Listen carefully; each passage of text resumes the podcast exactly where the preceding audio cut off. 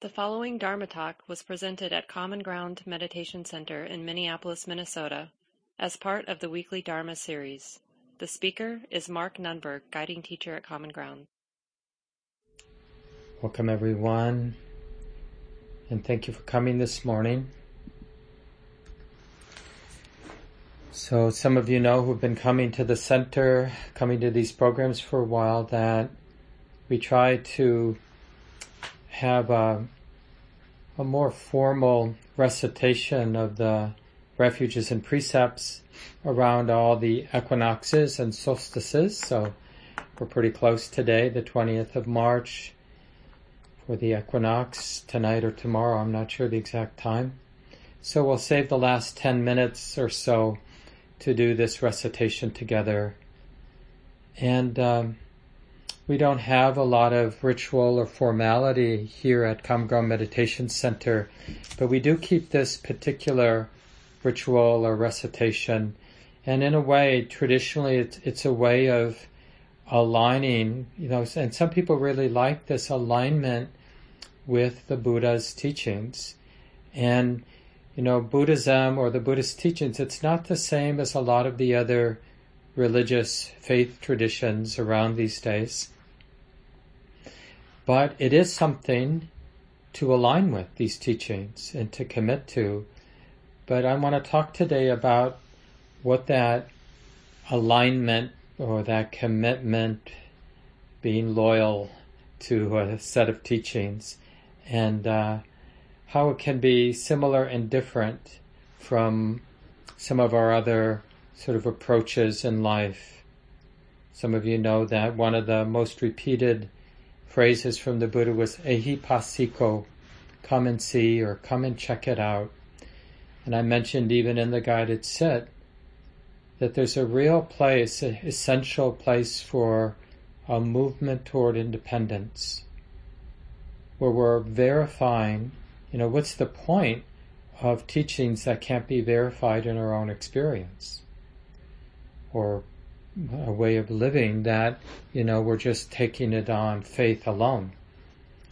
So, but the thing is, we won't actually notice what these practices we get from the Buddha, like being present. We won't notice the value unless we do them, you know?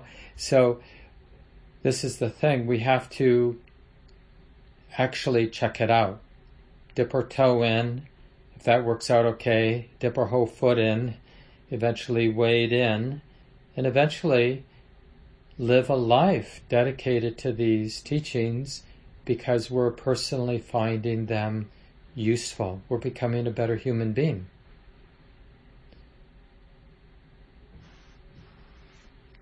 And it's good to remember that there are risks to any kind of commitment. And the risk to making a commitment, like to set of practices, sitting every day, doing a little study every week, deepening our understanding, cultivating mindfulness throughout the day, right? The danger to uh, commitment is that we get attached to the idea. And then we, you know, feel like we got to defend the idea you know, we get identified and attached to, to the idea of being a Buddhist, for example. And, you know, even within Buddhism, there are different lineages, different schools of Buddhism, and is my school bigger than your school and better than your school? It's endless. The, but that only arises when the mind is clinging to some idea. So that, but that's a danger in commitment. It's hard to commit to a way of practicing without sort of creating some identity around the idea of the practice. But that I, that clinging to the idea isn't helpful. But it may be unavoidable to some degree, and we want to be on the lookout for orienting more around the idea of being a practitioner than being someone who practices. Right? You know, we don't, we're not that interested in someone who's a Buddhist, but we might be interested in someone who's done a lot of skillful practices that one might refer to as Buddhism, because they might be an awfully nice person. But we don't need them to be clinging to the identity of being a Buddhist. Doesn't mean we need to be afraid of saying, oh yeah, I'm into Buddhism, or I do a lot of Buddhist practice, or, you know, I see the Buddha as my teacher, right? These would be sort of ordinary ways to describe, but still the mind doesn't have to cling. And on the other hand, there's also danger in non-commitment. You know, maybe even in a, in a way, equal amounts of danger to somehow thinking, I don't need to be dedicated, I don't need to commit, I don't need to be loyal to what my life has been teaching me is helpful. you know, I'm totally okay just flitting about and moving through life in a relatively superficial way, avoiding commitment, avoiding that question like, all those wise people before me on this planet, probably some of them at least have learned a thing or two about real happiness and the causes for suffering. I wonder if I have anything to learn from any of those wise people present today or from the past. And that just that willingness, that humility to like study and listen, you know, who knows? And the thing is, we still have to discern because we might read something or hear something that on the surface sounds really compelling, but then we have to, ehipassiko, we have to check it out to see whether what the person said or what the person wrote, when that is taken up in my own life with my own mind and heart, what are the results of that? And that, it seems, is the only thing that's ultimately trustworthy. When I practice in this way, when I orient my life in this way, who do I become? What kind of heart and mind gets set in motion? And is that the heart and mind I'm interested in living with. And it's said in the tradition, the Buddha says, you know, we only have two trustworthy things. We have admirable friends, and this means people who we've observed carefully, and they seem to have some attributes like wisdom and kindness that are, I've observed, are very trustworthy. These are, this is the definition of an admir- admirable friend. And it's not a superficial thing. We observe somebody for a while. We see how they handle difficult situations. We see how they, you know, how they relate to money, how they relate to sex, how they relate to power, how they relate to their cultural conditioning around gender and race and, and just the kind of transparency and the kind of resilience and the kind of nimbleness and humility and ability to learn and adapt and adjust. And only after a while of observing someone did we realize, oh, this is an admirable friend. this is a noble friend. This is somebody I can trust. Right? And we want to really stay connected as best we can to those people if we find them in our lives. Oh, this person seems to know something about being a wise and kind human being it would be good for me to stay connected to them. And then the other thing that is worthy of real loyalty is wise attention. These are the only two things. Admirable friends, right? Other people who seem, after some observation, to have something to teach us. They're modeling something that is good for us to be around. And our own wise balanced, discerning presence, what we normally call in Buddhism wise attention. Wise attention allows the mind, the heart to clearly comprehend, like the cause and effect, what's skillful and unskillful. So sometimes you can even refer to wise attention as a sort of spiritual and moral sensitivity or knowing the difference, being able to discern the difference between what's skillful and unskillful. And these are our only two trustworthy things in life. And that sort of simplifies it for us. And the other You know, and the Buddha says, you know, he talks about this in a very famous sutta where he's talking to the Kalama people, a group or a village in India, northern India at the time. And they said to the Buddha, you know, about all the spiritual teachers that come through town, they say, and I'm just quoting from the sutta here, they expound and glorify their own doctrines, but as for the doctrines of others, they deprecate them, disparage them, show contempt for them, and pull them into pieces. So they leave us absolutely uncertain and in doubt which of these venerable contemplatives, spiritual teachers, are speaking the truth and which ones are lying. And here's what the Buddha said to them. He totally got, you know, understood their predicament. Um, of course you are uncertain. Of course you're in doubt. When there are reasons for doubt, uncertainty is born. So in this case, Kalamas, the people of Kalama, don't go by reports, don't go by legends, by traditions, by scripture, by logical conjecture, by inference, by analogies, by agreement through pondering views, by probability, or by thought. This contemplative is our teacher.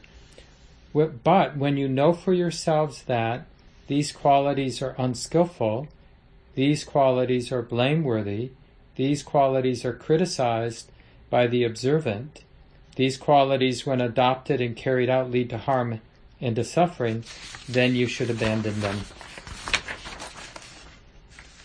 And then he goes on and he just says, like, for example, you've observed, right, greed in your mind, greed in the mind of those around you. Well, what does that lead to? How about hate and anger? How about superficiality and distractedness and delusion? Right? You can see, like, wise people don't praise ignorance, they don't praise greed, and they don't praise hate.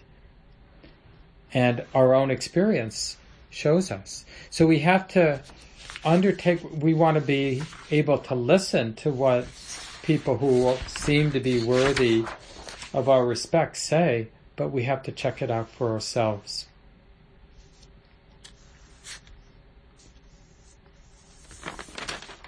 And of course, the alternative would be to continuously spin in samsara. Some of you know that word, the cycles of suffering.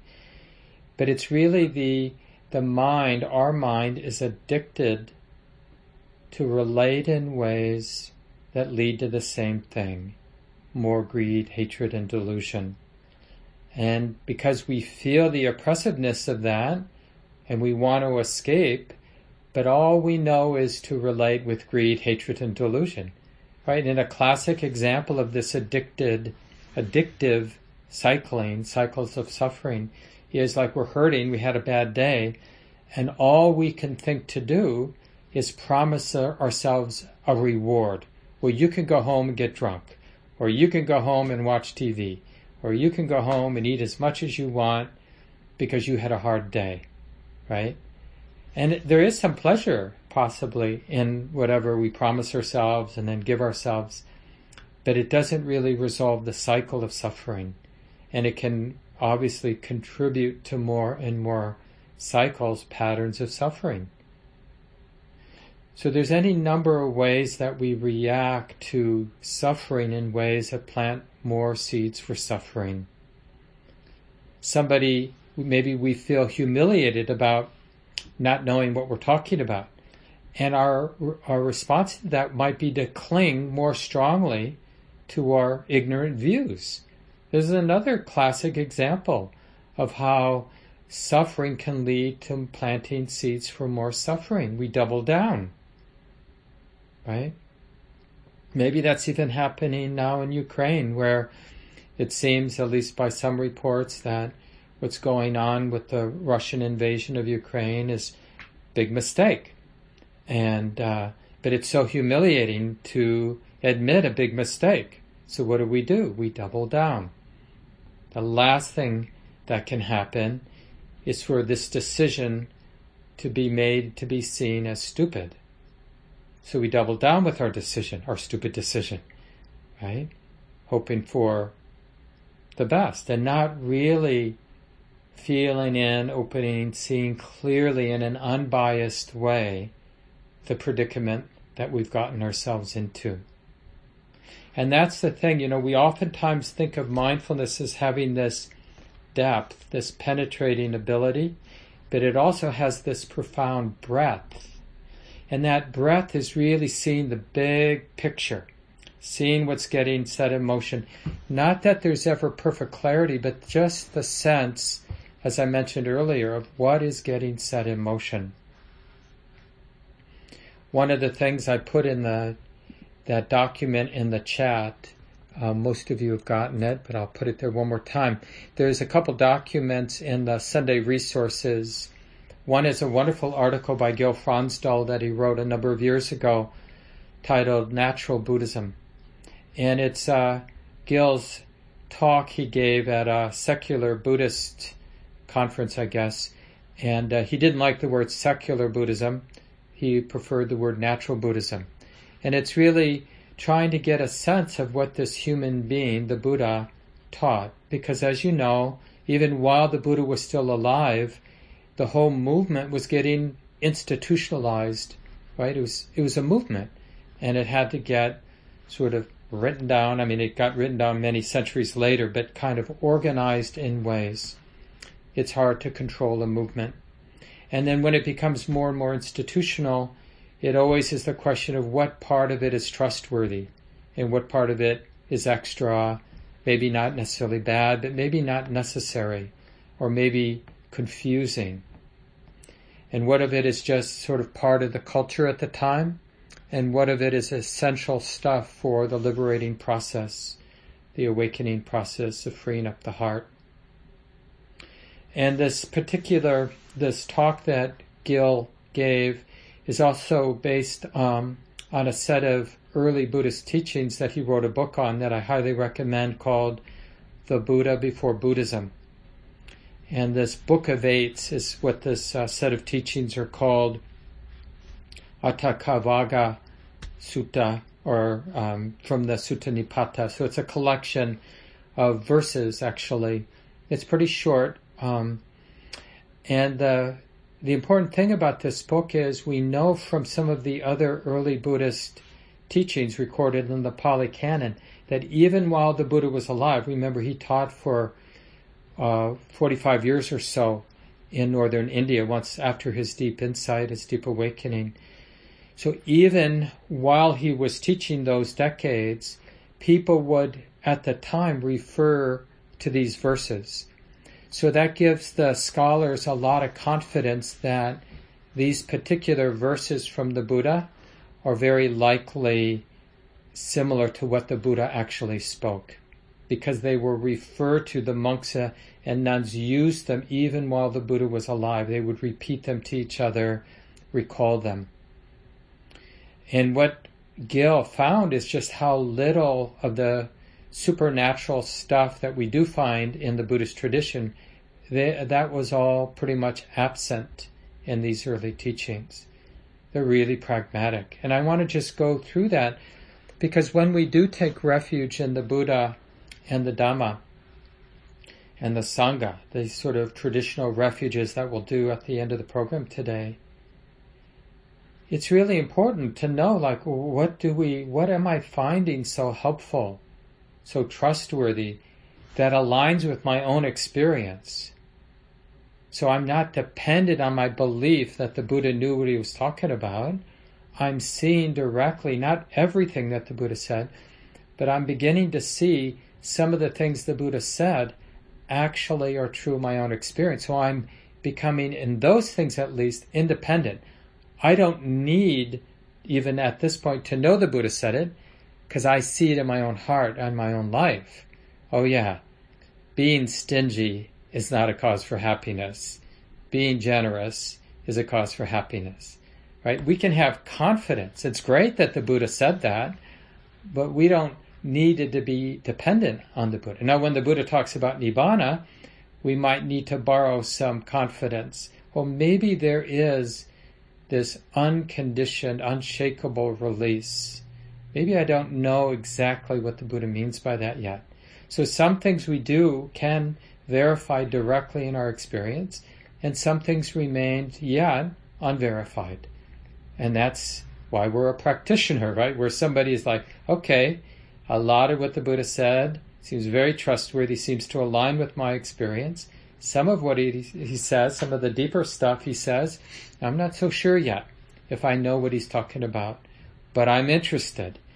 And just getting in the vicinity of some of these insights the Buddhist teachings point to, just like a contact high of that peace, of that equanimity, of that beautiful balance that we can touch into, we can sense, and hopefully over time even much more profound, deep insights that make us, as the Buddha would say, independent. Right? We're not dependent on um, the Buddhist teachings because we're seeing it in our own life. But let me just review some of what uh, one would find if you read that Book of the Eights, if you study some of the early Buddhist teachings. What do we find the Buddha saying? And I'm so appreciative of Gil, who's not only an excellent meditation teacher, Dharma teacher, but he's also a, a very skilled academic. Has his PhD in Buddhist studies from Stanford, and um, yeah, can do his own translations and his own research into these early teachings.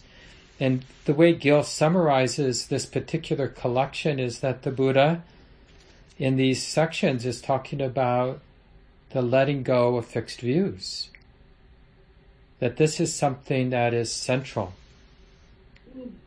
And talking about the nature of a sage, like what is someone who is wise? Right? Someone who is wise is someone who's able to be peaceful with experience. And then the third attribute is that the training to become a sage, to become a wise human being, you practice the ends and the means are in alignment with each other. So if you're interested in being peaceful no matter the conditions, then you practice being peaceful with the conditions that are showing up. And that's really the definition of a sage, a wise person, someone who's peaceful with conditions. One who sees and knows the causes for stress and the causes for release, and one who's peaceful with conditions.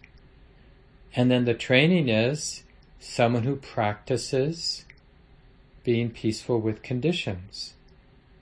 And that really helps us. So the whole path the Buddha taught is the personal experience of peace through not clinging, non-attachment. Right? So if someone asks you, why are you interested in the Buddhist teachings or why are you interested in Buddhist awareness practice, mindfulness practice. And you can say, well, I'm interested in personal peace. And I sense through my own experience that it has something to know, to do with being able to relate to the moment with non-clinging and learning how to abandon all those habits of clinging, of attachment. I just find that really helpful. So it's a nice way to summarize. And then if they ask, well, what did the Buddha teach? You know, you could say, well, there are three things that Buddha taught. One of them is fixed views, holding to fixed beliefs and fixed views, the attachment, the clinging to our opinions and our beliefs and our views is a cause for our suffering, is a cause for quarreling, is a cause for you and I getting spun around, because every time something seems to confirm my fixed view, I feel inflated and prideful. And every time something threatens my fixed view, I feel disheartened and uneasy, like maybe I'm wrong. there's, there's very few things as disturbing as having clung to some idea for a long time, only to realize that we're wrong at some point. And it's like, oh my God, what else am I clinging to that, you know, is not worthy of clinging? Well, pretty much everything. You know, we, we have to learn to live in an, in a kind of open way and really see what life, that kind of what proves true in our own experience.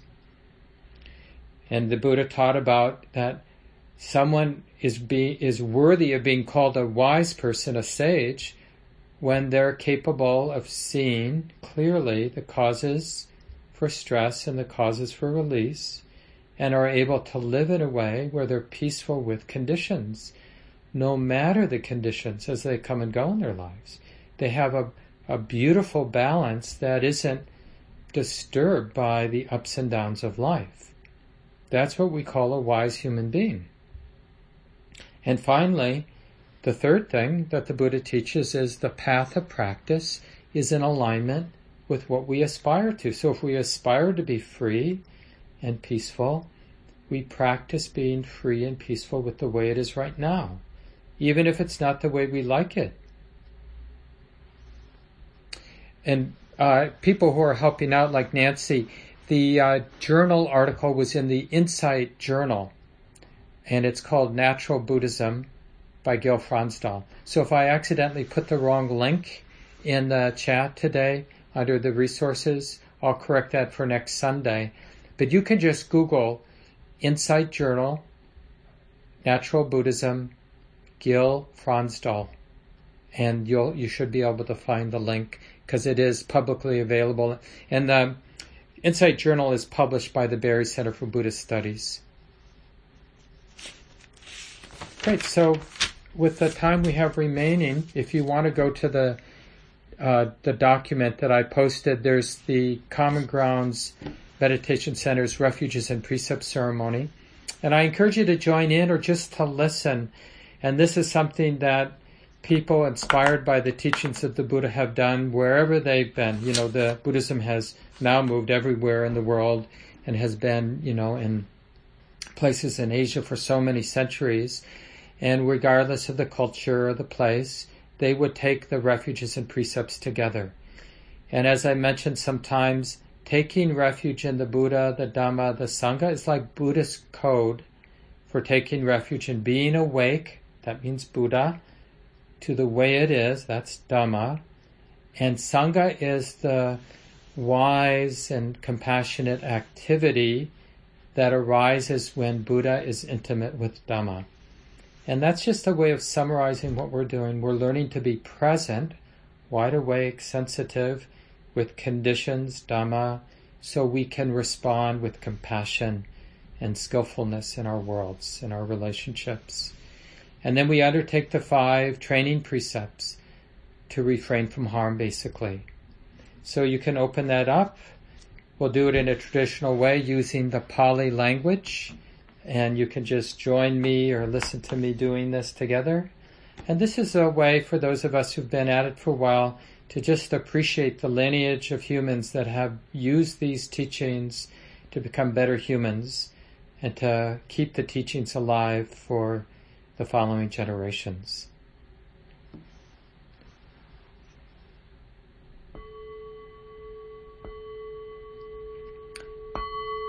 So we begin by paying homage to our teacher. We do the Namo Tassa three times. Namo Tassa Bhagavato Arahato Samma Sambuddhassa. Namo Tassa Bhagavato Arahato Samma Sambuddhassa. Namo Tassa Bhagavato Arahato Samma Sambuddhassa. Then we do the refuges three times. Buddhang saranang gacchami, Dhammang saranang gacchami, Sanghang saranang gacchami, Dutiyampi Buddhang saranang gacchami, Dutiyampi Dhammang saranang gacchami, Dutiyampi Sanghang Saranang Gacchami Tatiyampi Buddhang Saranang Gacchami. Tatiyampi Dhammang Saranang Gacchami. Tatiyampi Sanghang Saranang Gacchami. I take refuge in the Buddha, trusting our inherent capacity to be awake and intimate the heart free from clinging.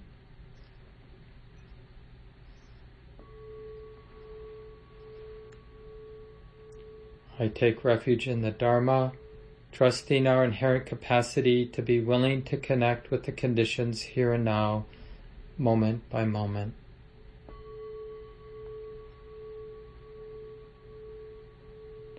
I take refuge in the Sangha, trusting our inherent capacity to engage life with the vast space of wisdom and the profound sensitivity and engagement of compassion. So now we'll do the five precepts, and these are just training precepts that hopefully inspire us to live without causing harm and we'll do the Pali, then we'll read the English together, and then I'll read the Thich Nhat Hanh's comments. Some of you know Thich Nhat Hanh is a was he just passed away about a month ago. Wonderful Dharma teacher from Vietnam. So the first precept.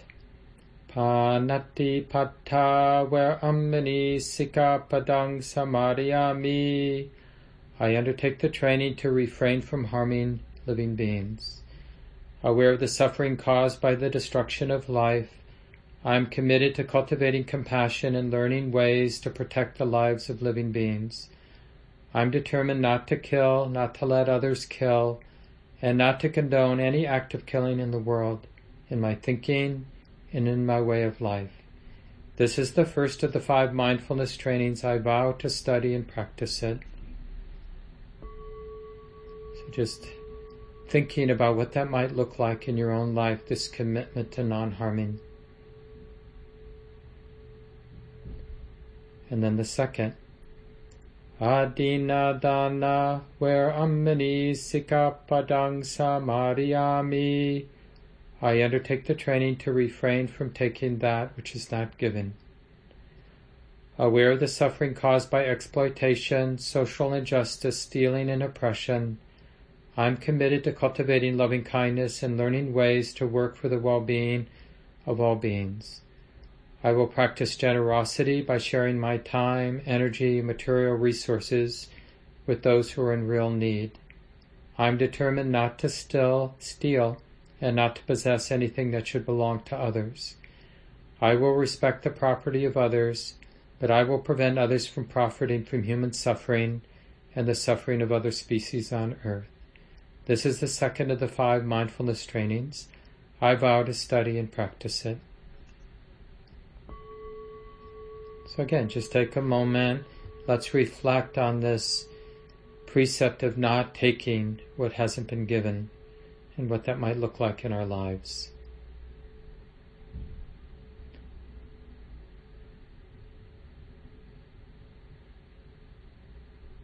And now the third. Kamesu michachara, where amini sikapadang samadhyami. I undertake the training to refrain from causing harm through sexual misconduct. Aware of the suffering caused by sexual misconduct, I am committed to cultivating responsibility and learning ways to protect the safety and integrity of individuals, couples, families, and society. I am determined not to engage in sexual activities without love and commitment. To preserve the happiness of myself and others, I am determined to respect my commitments and the commitments of others. I will do everything in my power to protect children from sexual abuse and to protect couples and families from being harmed by sexual misconduct. This is the third of the five mindfulness trainings. I vow to study and practice it. So just taking a moment, reflecting on that kind of care around our sexual activities and not causing harm in this part of life, and how that might look in our lives.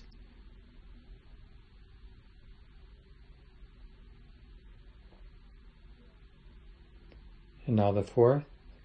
Musawada, where amani sikapadang samadhyami I undertake the training to refrain from false and harmful speech.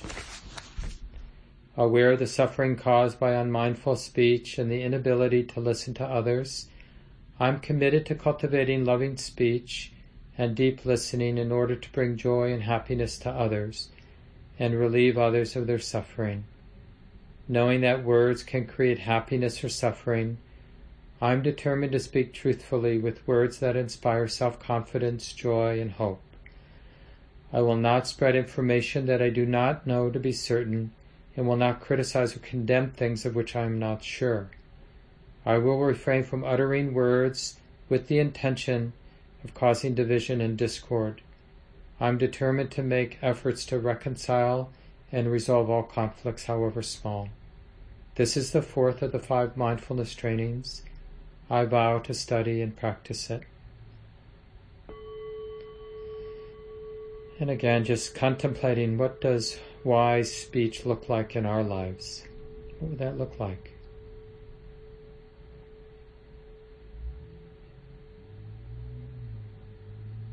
And then finally, the fifth precept Sura Miriya Majja Pamadatana where Ammani Sikapadang Samadhyami. I undertake the training to refrain from the misuse of intoxicants. Aware of the suffering caused by unmindful consumption, I am committed to the cultivation of good health, both physical and mental, for myself, my family, and my society, by practicing mindful eating, drinking, and consuming. I will ingest only items that preserve peace, well-being, and joy in my body, in my consciousness, and in the collective body and consciousness of my family and society. I am determined not to misuse alcohol or any other intoxicant or to ingest foods or other items that undermine spiritual growth, such as unwholesome TV programs, magazines, books, films, and conversations. I am aware that to damage my body or my consciousness with such poisons is to harm all beings. I understand that a proper diet is crucial for self transformation and for the transformation of society. This is the fifth of the five mindfulness trainings. I vow to study and practice it.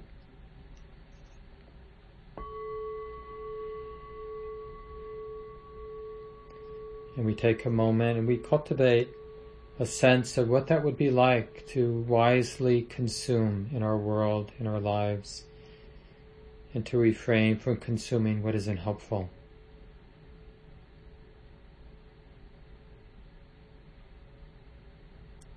And then we end with the short phrase, Idame silang magapalanyana sa pachayo hotu. May my conduct conduce May my conduct lead to attainment of the deepest fruits of liberation.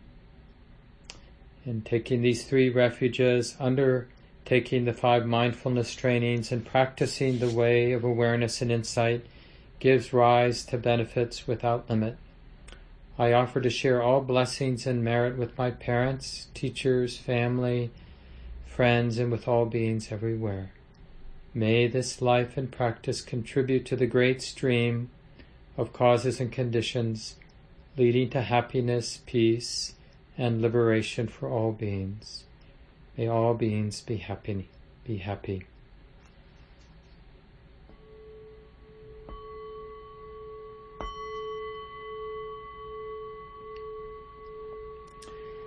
And that is the Common Ground Refuge and uh, Precept ceremony. And you can modify it or use it as is. It's, of course, based on a very traditional way of taking the refuges and precepts. And this is something you can do daily or monthly or once a quarter with us in community on Sunday morning around the solstices and equinoxes, or however helps you connect with teachings that you're finding really valuable. This talk, like all programs at Common Ground, is offered freely in the spirit of generosity. To learn more about Common Ground and its programs, or if you would like to donate, please visit our website www.commongroundmeditation.org. Thank you for listening. To learn how you can support the teachers and Dharma Seed, please visit dharmaseed.org slash donate.